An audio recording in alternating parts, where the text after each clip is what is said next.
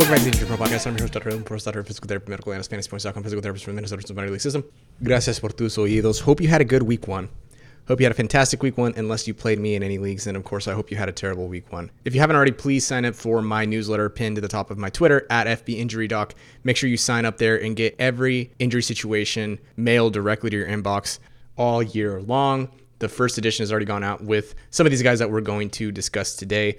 Of course, this is being recorded prior to the Monday night football game, so not everything is going to be included. Make sure you follow me on Twitter for that at FB Injury Doc. Make sure you have all of your fantasypoints.com tabs bookmarked the injury insights tab, the injury glossary tab. Go to fantasypoints.com. All that stuff is free. Make sure you rate, review, subscribe to the podcast, especially if I've helped you win any leagues, I've helped you win any weeks. All I ask is for you to give me a little rate, a little review, bump those numbers up. First, we'll hit on some under the radar injury news. According to Kat underscore Terrell on Twitter, uh, she's a Saints reporter for ESPN. Uh, she tweeted that Dennis Allen said Alvin Kamara was dealing with a rib issue Sunday, but said, quote, I think he's going to be fine, unquote. That might be a reason Alvin Kamara's usage wasn't exactly what we anticipated it would be. So that's something to keep in mind as you move forward with Alvin Kamara on your rosters. It doesn't necessarily mean you should make any moves or change anything about what you're doing, but just be aware that he is dealing with a rib issue, apparently, that hopefully he gets cleared up over the next week. First, we'll go through a couple of guys we really can't do anything about at this point. The first is Dak Prescott. Of course, per Adam Schefter, Prescott's going to miss six to eight weeks with the thumb fracture. He's going to have to have that thumb stabilized. Even when he comes back, we're not entirely certain that he's going to look back to 100%. That finger and those finger thumb issues are always relatively complicated issue for quarterbacks since they need to have sensation strength, range of motion, all that stuff intact to throw a ball accurately, especially when it's their thumb, their throwing thumb like Dak. This is going to be a difficult injury for him to come and back 84% from. Another guy, miss. Tee Higgins, in the concussion protocol. The mode, so the most frequently amount of missed time or missed weeks for players going into the concussion protocol for the first time is about zero weeks. So that means usually they don't miss any time. However, they could miss up to one week in that first time concussion between zero and one weeks. We can't predict these. I don't want to say that he is 100% going to be active, but guys do tend to clear these concussion protocol hurdles, generally speaking, in one week. But again, concussions are not linear. If he has a setback, he's going to have to restart the entire protocol over. So have a backup plan in case for Tee Higgins. Next, we'll hit on a couple of hamstring strains. Of course, we have Chris Godwin, who is coming out, hadn't taken contact, at least to our knowledge, all offseason long. Eight months post op ACL. Looks decent, comes out, catches a ball, whether you want to call it compensation, whether you want to call it his nervous system wasn't ready, whether you want to call it his tissue capacity and endurance wasn't quite to the level it needed to be for live NFL action, whatever you want to call it, whatever the reason we can't even quite pinpoint, Chris Godwin did sustain a hamstring strain. Uh, the Bucs have come out and said that it is going to be something that is going to require rehab, and he will likely be out for a couple of weeks, according to Tom Pelissero. The average on these is typically between one and three weeks. With Godwin being just eight months post op ACL, there's a chance they're just going to take their time with him. And there's a chance they're just going to ride it out for another three or four weeks until he hits that magical nine month mark that we would have liked to see in Godwin in the first place. The knee is intact, the ACL is intact. That's really all we can ask for for Chris Godwin. We hope that he makes a pretty quick recovery. This next guy with a hamstring strain, Keenan Allen, of course, he said to reporters in the locker room after the game that he could, quote, possibly play on the short turnaround in the Thursday night game. That is not likely just based on the situation that he was ruled out and his history with these at 30 years old. Uh, the last time that Keenan Allen played in 2020 through a hamstring strain, that is the infamous don't bench me game, don't sit me game, when he looked at the camera and said something to that nature to fantasy managers.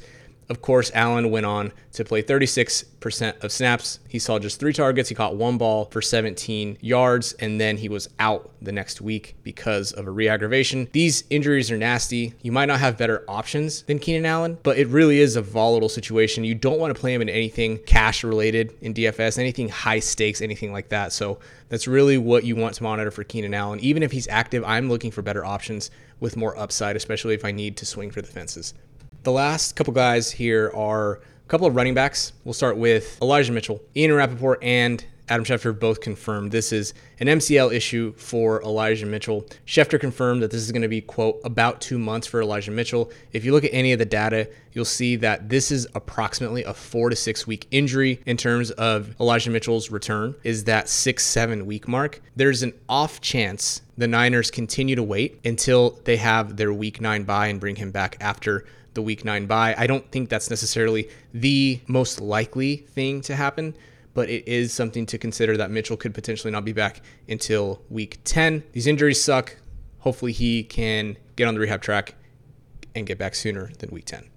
This last guy's a little complicated, but we'll start with Najee Harris and what he's got going on. Schefter reported that there's no structural damage to Harris's foot. That's obviously good news. That means that it's not a full blown rupture or grade 3 list Lisfranc injury. But the thing to consider here is that even though there was no structural damage today, or there was no structural damage during the MRI, that means there was also no structural damage four weeks ago when they initially took the MRI, and he still had pain. He was still limited. He still sat out for four weeks. So the structural damage doesn't really help us much other than knowing that it's not just a catastrophic injury. Typically, with these injuries, you really need to rehab them appropriately or they'll tend to linger. This is Najee Harris's third go around, third episode of this specific foot issue. All of the data shows that this is something you can rehab.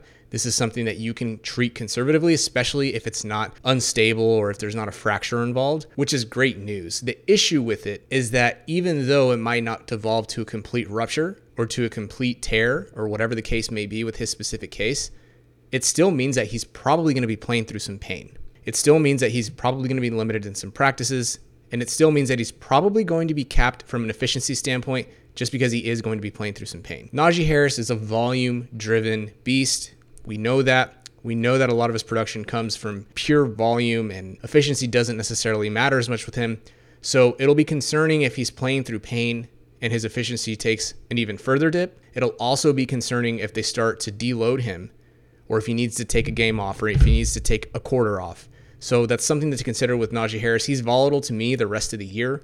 I just really don't want to take on any Najee Harris. If you get any trade offers for Najee Harris, I am not actively accepting any trade offers to take Najee Harris onto my team. In fact, I'm trying to send him elsewhere for a piece that makes sense.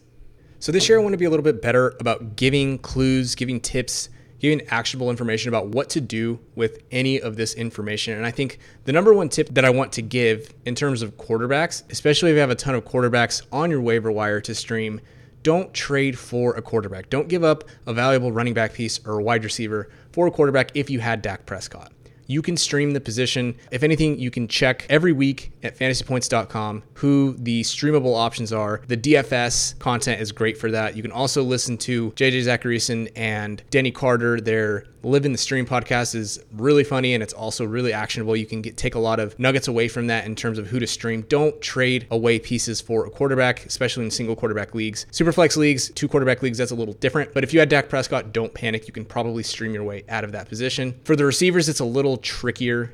Tee Higgins, you're just going to have to wait on. There's not much actionable information there.